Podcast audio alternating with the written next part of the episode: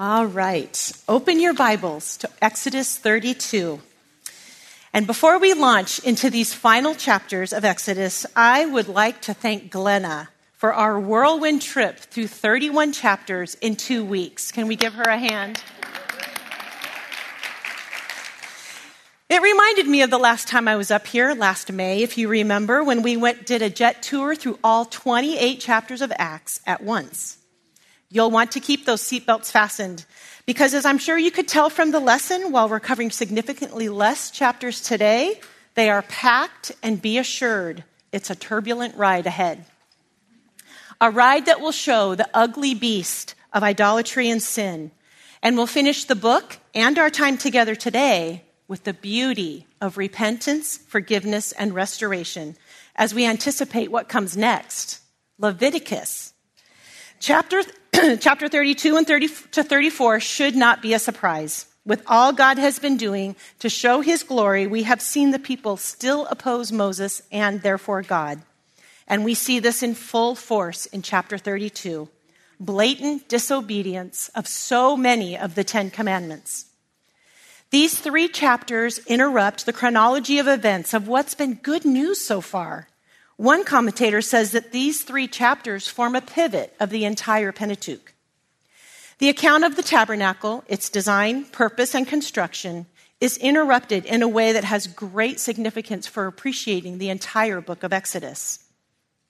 We'll see the chapter, the challenges to Israel's faith both posed by the dominance of idolatry and idolatrous thinking, still very much alive in the minds of, of the people of Israel while they are at Mount Sinai. Israel turns against God and his Ten Commandments. What now? This chapter leaves us with so many questions. The people have very publicly and very terribly betrayed Yahweh. They have unquestionably and even eagerly broken the divine covenant that held their only promise of divine presence and blessing. Moses, in turn, publicly recognizes this rejection and rebellion by so forcefully breaking the tablets of the covenant in front of the people. What will become of them? Would they simply be left to die in the wilderness by the God they had rejected?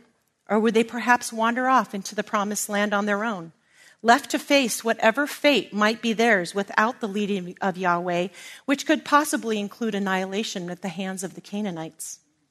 For all God has done for Israel, have they changed one bit? No. They remain exactly the same because their hearts have not changed. If the first Exodus in the book was complete, they should have lived happily ever after. But instead, they live in sin, evil, depravity, obstinance, and death forever after. A complete Exodus must include both the horizontal and the vertical, the whole package. We are all the same without Christ, without a changed heart and a new nature. Chapter 32 begins with the ugly beast of sin and idolatry as the Israelites make a demand of Aaron make us gods. This is the influence of the polytheistic world around them. They had very recently experienced God's real life demonstration of his greatness and goodness toward them. Yet they were so quick, and you could say eager, to be swept back into pagan idolatry. God had miraculously led them out of Egypt. Because of his love for them, he had crushed the world's first superpower to save his people. They witnessed this amazing demonstration in the salvation he provided when he divided the Red Sea for his people to pass through and then destroyed Pharaoh's entire army.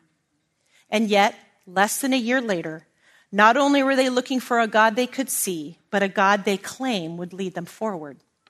In Acts 7 39 and 40, when Stephen is Stephen's sermon before the high priest, he points out that in their hearts they had already returned to Egypt.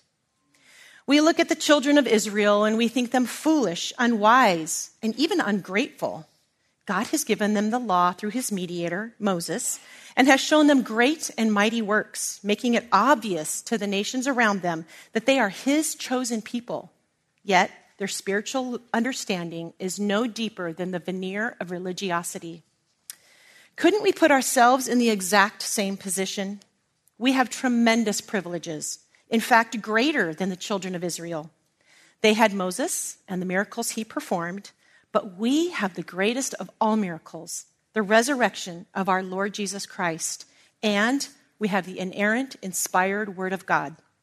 Yet we are no more serious about our worship than the children of Israel were in the day of the golden calf.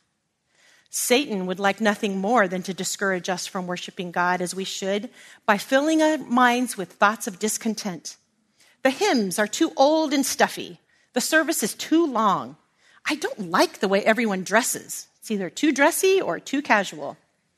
And why does church have to be the same time as that really good football game?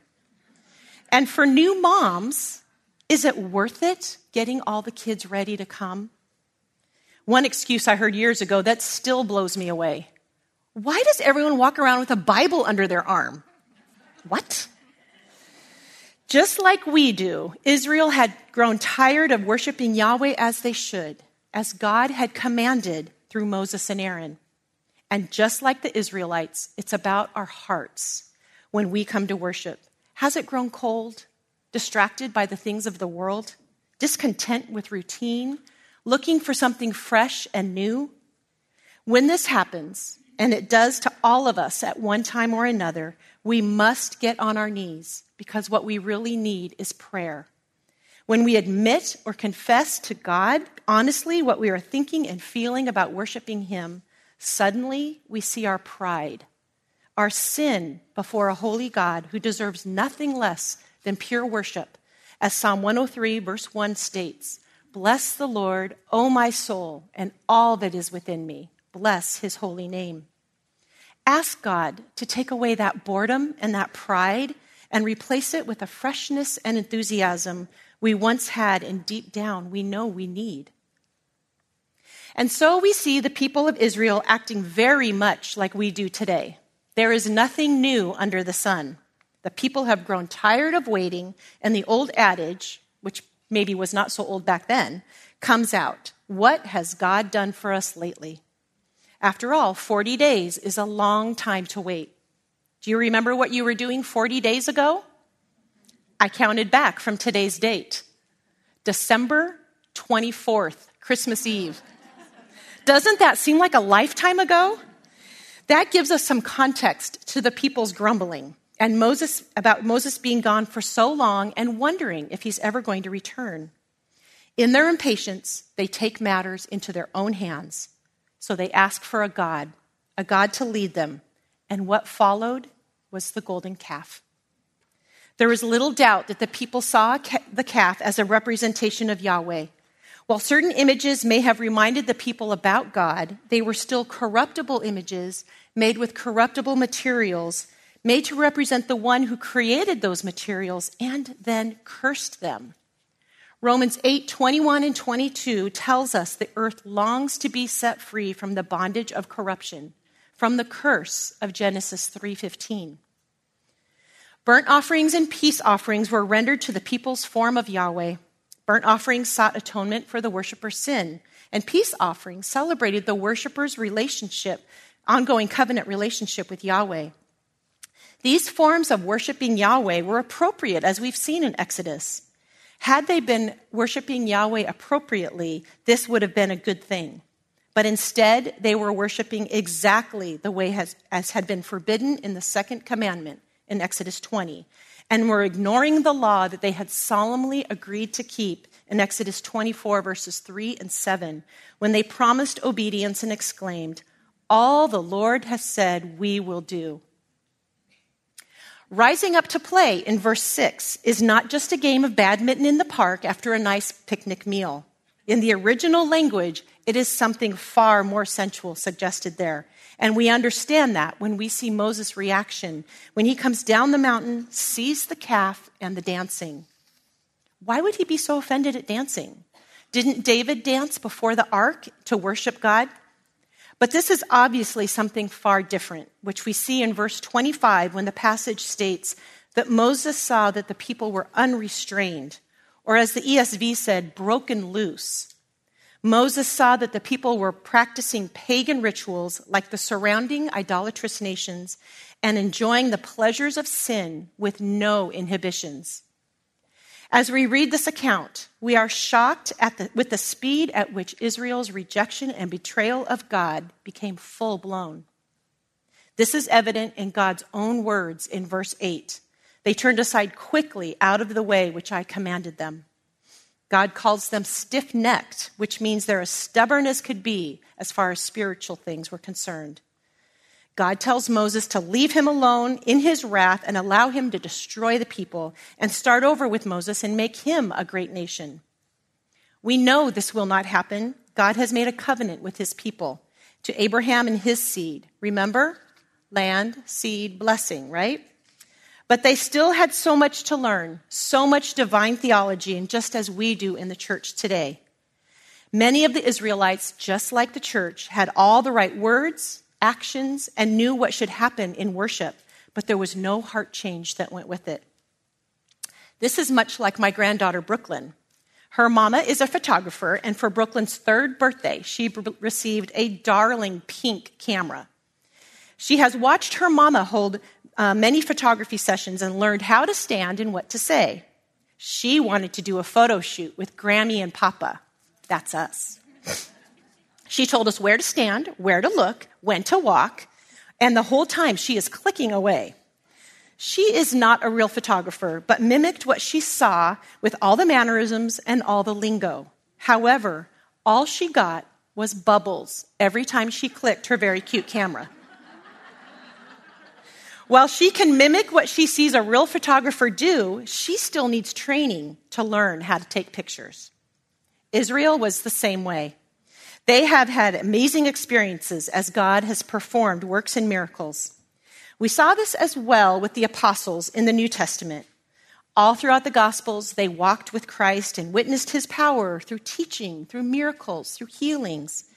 In Luke 18:34, we are told that they had been with the Lord for many years, but understood none of these things. Back in Exodus 32, in verse 7, God tells Moses, Go down at once. This phrase is intense. It means to move. It's the same intensity as get down when someone is shooting. It demands an urgent and immediate response. Your people, who you brought up, is the language of disowning. God is telling Moses that these are not my people. I want nothing to do with them.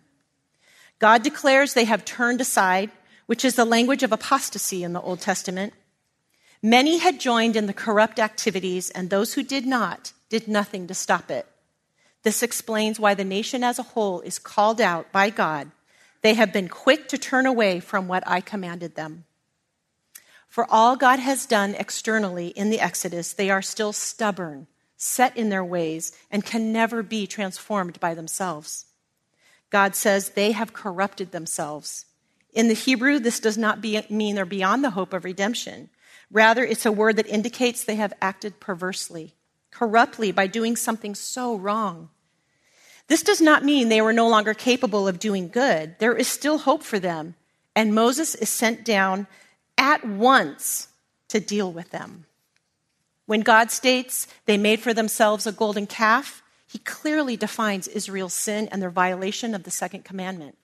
They worshiped it clearly indicating that they're in their belief that it was a God, and they sacrificed to it, further proving their belief that it had the power to bless and save them.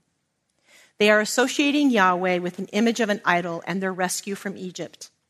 It was as if now, finally, in their eyes, Yahweh could be properly worshiped and his presence properly represented among them. Since God himself had chosen his ways of personal manifestation in the past through fire, through smoke, through an overpowering voice, the people's choice of an idol of their own making, who could not do any of these things, was also a rejection. What they could see and touch at their convenience was what they wanted a God who would let them live how they wished, have a good time when they wanted to, and who would not impose his covenant requirements on them. By their actions, Aaron and the people he led showed themselves to still be Egyptian Israelites who saw the bull as a representation of a truly powerful God. They demonstrated that they were longing for a return to the thinking they grew up with in Egypt. In retrospect, they seemed more comfortable with as well. It was better than what they were experiencing now. The people were so wedded to their old culture that they could manage to justify in their minds its false religion, even to the point of the type of animals used to represent their God. Old habits and ways of thinking die hard. In times of stress, people often revert to them, even though they are useless or destructive, and begin to rely on the human wisdom in a fallen world. When we aren't sure what God is doing, when we're frustrated in the waiting that God has chosen for us, we are faced with resisting old temptations. We want to go back to relying on ourselves. We think we have to do something to fix this thing. Instead, it's an opportunity to continue trusting in God, who has been kind and faithful, who remains and will always be good and kind and faithful to those who put their hope in Him. In verse 10 and following, we get a window into the humility of Moses. We see he has no interest in replacing Abraham as the patriarch of the nation when God proposes a threefold judgment to unleash his anger destroy the current nation of Israel, and make a new nation of Moses. While this plan may have appealed to Moses to have these troublesome Israelites done away with, he is willing to give up his eternal life rather than see the nation of Israel eliminated from the earth. He petitioned God with three arguments that drew on God's character of consistency and faithfulness. Moses shows his whole concern is not just for the people, but for the fulfillment of Yahweh's plan of redemption involving the people.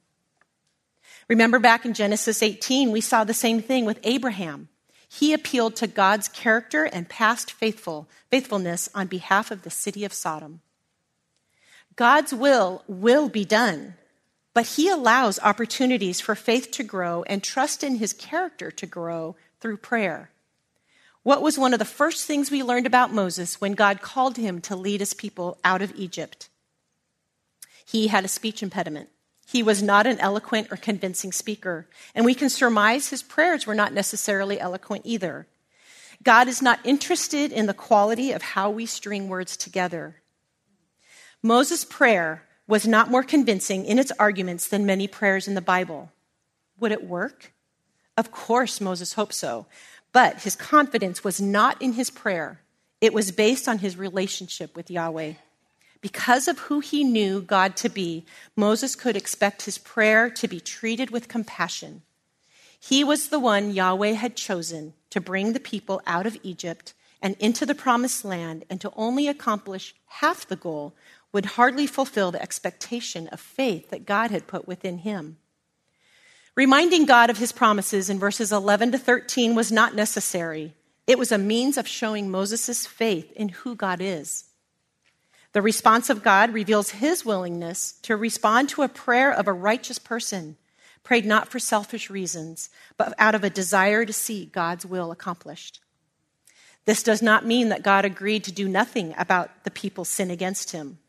What he threatened was to completely destroy Israel and what he ended up doing was punishing them with a plague, a lesser punishment, but by no means an acquittal. In verse 14, the Lord relented from the disaster he had spoken of. Some translations actually say God changed his mind. However, in Genesis 6, we saw the same language, the same Hebrew words in the lead up to Noah. Just as in Genesis 6, God was grieved because of what man was doing. God will not destroy the people, but the relationship is cut off. Moses' intercession, appealing to God's power, his testimony to the foreign nations, and the Abrahamic covenant of land, seed, and blessing make clear how Moses has grown tremendously in spiritual things and become a fitting leader for the immature children of Israel. Verse 15, we see that Moses has begun to think like God when we see him um, when he comes down the mountain and sees what the people are doing. Like God, he is angry. He throws down the tablets, destroys the calf, and forces the people to drink the water that he has strewn the remains of the calf into. Moses is angry at the people, at their unbelief, at their disobedience, at their rebellion against God. We see the same anger in Christ when he saw the unbelief of the apparent religious leaders of Israel who's leading those leading people in sin and rebellion against God. This is what is called righteous anger, and Paul speaks of it in Ephesians 4 6 when he exhorts his readers to be angry, but do not sin. Moses see the people, sees the people enthusiastically involved in pagan practices and throws the tablets down and shatters them at the base of the mountain. The language here is important for two reasons. The tablets thrown down and shatters signifies that Israel has broken their covenant the relationship is over, it is canceled. Also, the foot of the mountain was the people's official meeting place, where they worshiped, where they met with God, which we saw in chapter 19. The covenant has been breached, and there would be consequences, punishment for sin. Moses' action is done where all can see and understand the significance. Aaron was Moses' mouthpiece, his representative while Moses was away. When he yielded to the people's demand, Moses had every reason to be angry with him, to speak harshly after hearing Aaron's lies and excuses. Aaron played what my kid's kindergarten teacher called the blame game. It's your fault for being gone so long. We didn't know when or if you'd ever return. And you know the people. What if they got mad at me and demoted me? They're very influential, you know. Where have we heard this before? The blame game goes all the way back to Genesis when Eve complained that the serpent deceived her. And then we saw Adam's excuse the woman you gave me. Again, nothing new under the sun. We can sympathize with people who are in tough circumstances, a difficult trial, an unusual test and temptation, but we must never sympathize with sin. Sin is what made it necessary for a redeemer what Christ died for on the cross. What do you think Moses' reaction to Aaron's account of what happened? The people gave me their gold, I threw it in the fire, and out came this calf. Aaron did the best he could to cover up his own sin, his own rebellion, and make himself look as good as possible in this impossible scenario. Did Moses laugh and look at him incredulously? Did he say, Seriously? Don't we do the same thing? justify a bad attitude, candy coat selfish actions or motivations, apologize with the word if or but, which doesn't take complete ownership of a wrong. If I hurt you, I'm sorry. I'm sorry you were hurt, but, and here comes the excuse, the justification for our actions. Moses then calls for a decision. He calls out for anyone who is on the Lord's side to come to him. And who came? all the sons of Levi. Where have we seen the tribe of Levi called out before? Genesis 49, when the tribe of Levi was cursed along with the tribe of Simeon by their father Jacob for Levi's fierce anger and cruel wrath. They were to be scattered in Israel without a land to call their own. Despite this very dire curse, we see a beautiful picture of restoration. When given the chance to stand for Yahweh, they immediately did so. Were they involved in the pagan worship? Probably. But they did not hesitate to turn from that and run to God. They were used to help Moses and therefore Yahweh purge the sin and purify the Israel nation. Only these men stood for Yahweh. This was not a time for hesitation. They couldn't ask for a little more time, maybe until tomorrow to decide. Their duty was to come to Moses immediately.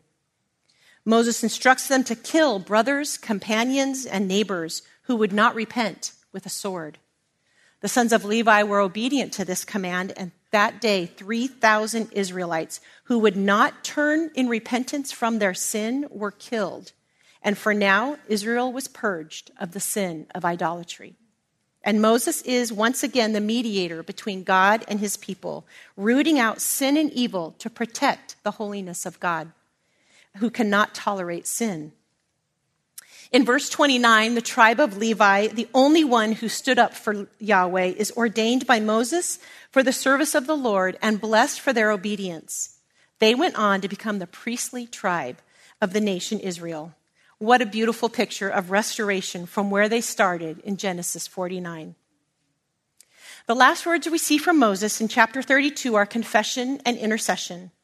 Could Paul in Romans 9 be of the same mind as Moses as he agonized over the people of Israel? He would willingly give up his own eternal destiny in order to save his people Israel, that they might not have to pass into eternity without a mediator, the Messiah. As we inch closer to the end, end, of Exodus, we have seen the similarities between Moses and Christ's earthly life and ministries, which cause us to see Moses as a type of Christ. But here we see one big difference between Christ and Moses as mediators at the end of chapter 32.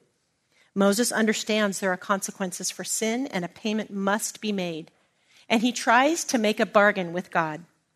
If you will forgive their, this people their sin, then let me undergo judgment. And if not, blot me out of the book that you have written. But Moses, a sinner, cannot atone for the sin on behalf of his people, which points to a need for a better Moses, which we see in Hebrews 3 1 through 6. This passage points us to verse 11 in chapter 33, where God speaks with Moses face to face as with a friend, indicating a beautiful and intimate relationship between them. God gives Moses the law. In fact, to the Jewish people, the law and Moses were synonymous. In both the Old Testament and the New Testament, we see it referred to as the law of Moses. Yet, as great as Moses was, Christ was greater both faithfully, both faithfully fulfilled their individual divine appointments to care for God's people. But Christ, as Hebrews says, is counted worthy of more glory than Moses because he is equal with God. Therefore, only he can be the perfect sacrifice necessary for our atonement, our payment for sin. The only one worthy to pay the price necessary so we can be seen as righteous before a holy God who cannot tolerate sin in his presence.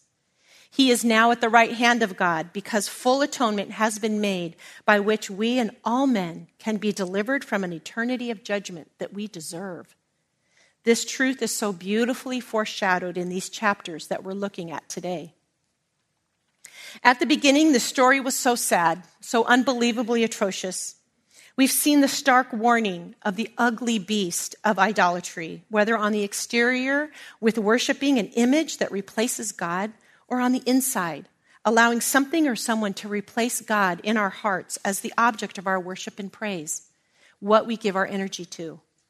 And by the end, we see the second point in our outline the beauty of forgiveness, repentance, and restoration, an illustration of our perfect mediator. Do you belong to him? Have you answered the call he makes to us all? Christ's atonement for our sin enables us to give ourselves wholly unto him and not live like Spurgeon said in the in betweenities. I love his words. Are we who have already answered the call to come thankful for our Savior who is greater than Moses, greater than David, a priest after the order of Melchizedek, who has offered the atoning sacrifice by which sins must be completely paid for and forgiven and removed? Or do we take that relationship for granted as Israel had? This part of the narrative concludes with a reminder that however deeply corrupted Israel may be at this point, Yahweh remained their God and they his people, his special possession, a kingdom of priests and a holy nation that he created them to be in chapter 19, verse 6. You will be for me a kingdom of priests and a holy nation. Chapter 33 shows us that the Israelites were forgiven, by, but God no longer dwelled with them. Only Moses had the privilege of communion with God, and the people would watch from their tents as he would go outside the camp to meet with him. As Moses was again mediating for the people of Israel, making it clear that he refuses to go further without God's presence, God renews his promise to the people. He promises to give them rest. He wants to affirm to Moses that he will keep his covenant. And he does this by granting Moses' request to show him his glory making his glory pass before Moses and reveal his name to him. Teenagers, we've all been one. Let's go back to when you were in your teenage years and you continually broke curfew. I know some of you did. Your parents gave you guidelines be home at a certain time, call if you're going to be late. You, and, but you decide not to follow those rules. And, par- and eventually your parents say it's over. And you beg and plead for mercy. Your parents may relent, but there are new and stricter rules now. Trust has been broken and needs to be built back up. Is it the same relationship? No.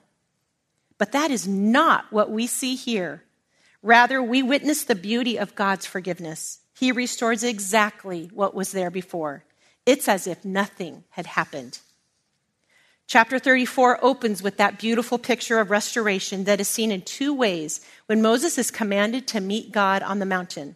First, God tells Moses, Be ready in the morning. Second, no one is to come with you, just as he did in Exodus 19. It's as if chapter 32 never happened. God goes back to chapter 19 and starts fresh. And we can see this as the great do over. This is the kindness of God full forgiveness and full restoration, and Moses obeys as the Lord commanded him. But next we see a significant difference from Exodus 19. God descended in the cloud. Before it was the angel of the Lord in the cloud, the pre incarnate Christ, and now Yahweh is in the cloud. The passage says that God stood with him there. In the Hebrew, it's the idea of resoluteness, standing at attention, standing your ground. Often, this verb in the Hebrew is used to describe the priesthood. This is what God is doing in the intercessory and priestly position. God proclaims who he is with adjectives or attributes of his character, the unchanging, essential nature of God. He shows, he shows us what he does, his actions, and his characterization. What is a characterization? It's what you habitually do over and over and over in every situation no matter what. The list begins with grace that is sufficient for this time, for every time. And then compassion, which comes the, from the word for womb, with the idea of being connected, intensely caring, empathetic. Next is graciousness, what God does because of his grace and compassion for us. Slow to anger means long nosed. It takes a long time before God shows his wrath. He does not have a short fuse. He is abounding in loving kindness and truth. Because of who he is, the list of his character attributes, and what he does over and over, we know God will do whatever it takes to keep a promise. And if he has to change the world around us to do it, as he did with the parting of the Red Sea, he will. That's loving kindness, and he is abounding in it. As God renews his covenant with his people in verse 10, Moses' response is to fall down and worship, acknowledging that God's previous description of Israel is true. They're a stiff necked people, but he intercedes on their behalf for forgiveness and for his presence to go on before them. The good news of God's forgiveness and restoration is apparent when Moses returns from his time with God, not only by his shining face, but what he announces to the people that God has renewed his covenant. As he spells out this new old covenant, they can see nothing has changed. God's forgiveness is complete. There is no partial forgiveness. All the privileges of being God's chosen people stay intact. There is no change in their status. God promises them rest and that he will dwell with them.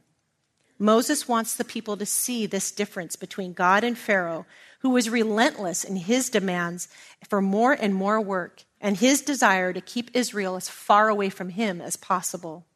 Remember, it was only a few months before this that Israel was still under the iron hand of Pharaoh, and now God promises them rest and to dwell with them.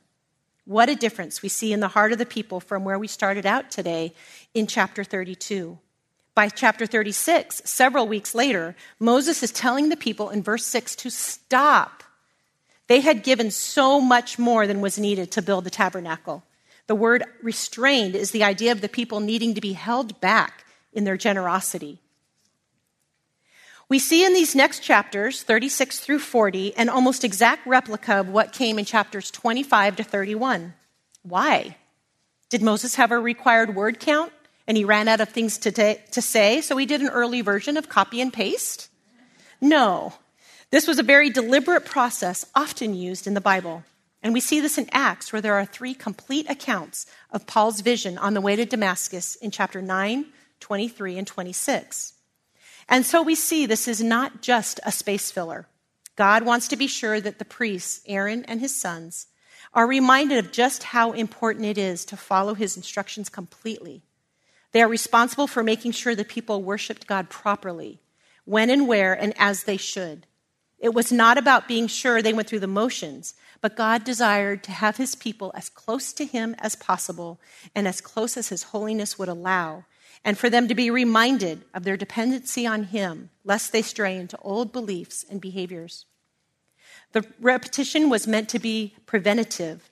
Idolatry, to which the Israelites were always inclined, made worship very easy and convenient. Any high hill, any green tree would provide a site for a simple altar and a place to sacrifice. God understands our weaknesses because he created us exactly the way we are. As we see in Psalm 103:14, he knows our frame and he remembers that we are dust. God requires his people to worship him in a far more noble and elaborate way than a hill or a tree, and, and to house his symbol, the ark, a movable house, so he could always reside as their monarch amid his people. No Israelite who truly desired to please Yahweh and worship him properly could ever claim to have been unaware of how to worship him at one central location in a properly furnished house of divine design, not of human planning. Once the work is finally done, Moses begins the inspection. And this is hardly a cursory look over what's been done. God had given him specific instructions, a blueprint, if you will. We couldn't help but notice the, the detailed description of each item. When Moses checked the work, he was not looking for an ark covered in gold. He was looking for what would correspond exactly in every detail to what God had shown him on Mount Sinai.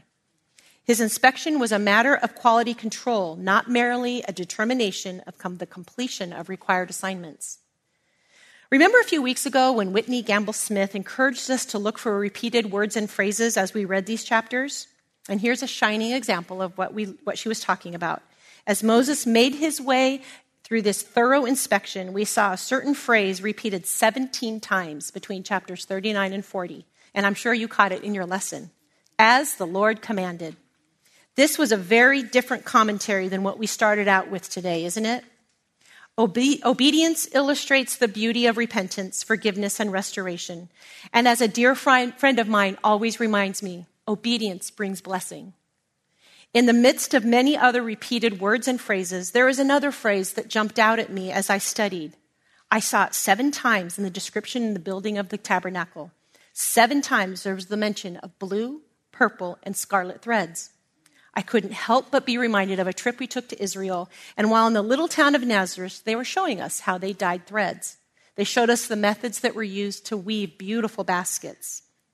However, they pointed out three colors that could not be changed. They were permanent blue, scarlet, and purple. Isaiah 118 says, Though our sins be as scarlet, a permanent color that cannot be changed, they will be as white as snow. Though they are red like crimson, they will be like wool. Our sin makes us guilty, but does not have to be permanent. By the blood of Christ, we are made clean. Snow and wool are naturally white and therefore portray our guilt being removed when we repent and are forgiven. David refers to this beautiful picture in, in Psalm 51, his psalm of confession and repentance. In verse 7, he says, Purge me with hyssop, and I shall be clean. Wash me, and I will be whiter than snow.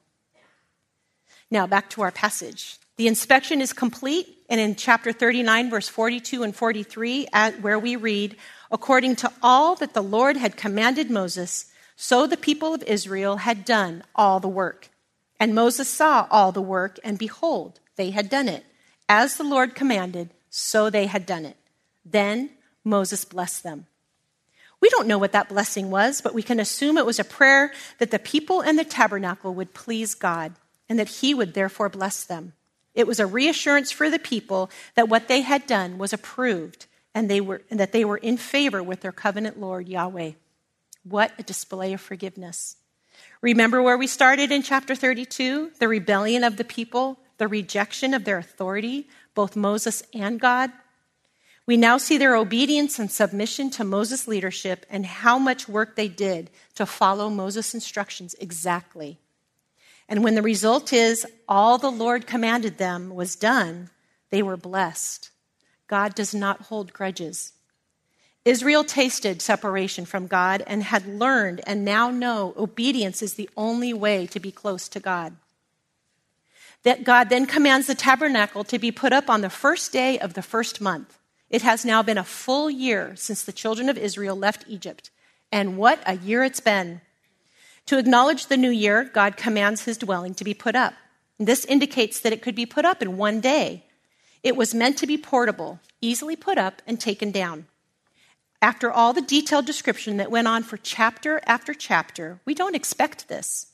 But worship was so important to the traveling Israelites. They needed something that could be assembled and disassembled quickly and not hinder their ability to be ready to move at the command of the Lord. The following verses record Moses putting the tabernacle together piece by piece. And then comes a startling comment in verse 35 Moses could not enter the tent of meeting. Had God not shown Moses his glory in chapter 35? Had not Moses spent a total of 80 days on Mount Sinai in his presence, speaking to him as a friend face to face? Was he not God's representative to the people? The one who walked closely with God? Didn't he oversee the building and placement of all the furniture and inspected it to make sure it was exactly as God had prescribed? Why then could he not enter? Moses, like all men, was sinful. God is holy and cannot tolerate sin in his presence. God makes it clear that his tabernacle is his dwelling place, Yahweh's house, and no one else's. If you have ever moved into a new house, you know it and the mortgage belong to you, not the builder. And this is what the Israelites had built the tabernacle to become God's dwelling place, as close to his chosen people as possible in light of his holiness. Eventually, Moses and Aaron would be able to enter the tabernacle, but we must wait for what comes next to learn how Leviticus. Leviticus will show what the people have to do to be able to dwell with God, to see his glory. Now that God in his holiness would dwell that close to the people who were sinful, there would be sacrifices that need to be made in, in order to be in God's presence, a payment for sin.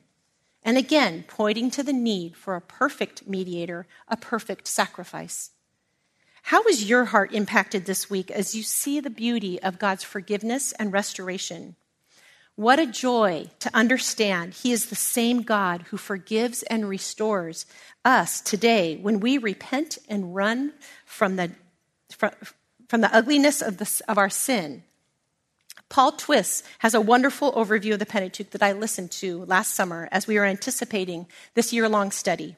Paul pointed out that in Exodus, God has shown Israel that they are his chosen people, set apart from the other nations, with the ability to be right with him. But how? They were eager for what comes next, the book of Leviticus, to learn what was expected of them as a result. Do we look forward to Leviticus with that same kind of anticipation? If you started a reading through the Bible program just a month ago, how is it going? Usually, by the time you hit Leviticus, it becomes a little dry and difficult to slog through. But keep in mind, Israelite people were anxious to hear what comes next. Let's pray that we can be too. Heavenly Father, we are so thankful for your word. Thank you, thankful for the lessons you teach us through the book of Exodus. Thank you for your perfect sacrifice so that we could have salvation and be seen as righteous before a holy God. May we never take that relationship for granted, but seek to be obedient to you and therefore as close to you as possible. Thank you for the opportunity we have to do that. Thank you for our time in our groups. And as we go through our lessons, may the ladies be encouraged and blessed by what they learn from one another. In your holy name, amen.